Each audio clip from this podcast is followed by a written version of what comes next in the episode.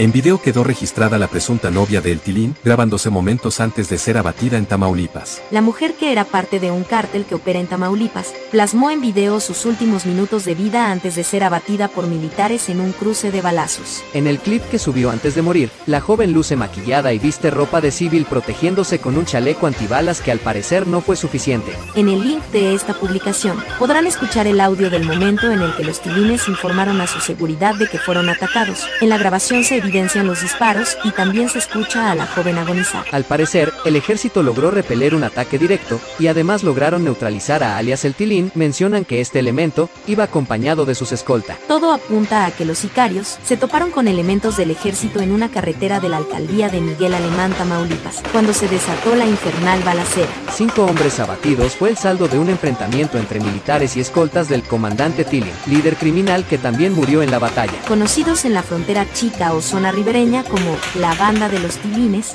los sujetos circulaban en céntrica avenida de este municipio a bordo de una camioneta Toyota, y cuando advirtieron la presencia de un convoy militar, decidieron armar la pelotera disparándoles y pretendieron huir. Pero los militares repelieron el ataque y les dieron alcance en una rotonda, donde se intensificó la balacera. En el Twitter oficial del blog del narco, arroba narcoblogger, está el audio video en el que se escucha al comandante Tilín pedir apoyo a sus compañeros, pero apenas daba la ubicación se evidencia que se le apaga su voz y es abatido. También se escuchan los quejidos de su escolta, Mixi Padilla, que también falleció en la reyerta. La banda de los Tilines cobró fama en la región por reclutar mujeres muy jóvenes que armadas usaban el TikTok para mostrarse bailando al igual que su jefe, el Tilín. Vestidos de negro con cascos y chalecos antibalas solían exhibirse también en Facebook y Twitter. Los otros tres abatidos en la medianoche de este jueves no han sido identificados, y al parecer no han reportado el enfrentamiento. La camioneta Toyota color blanca quedó neutralizada con múltiples impactos de bala por enfrente. Informa desde Miguel Alemán, Tamaulipas, Flavia Dos Santos.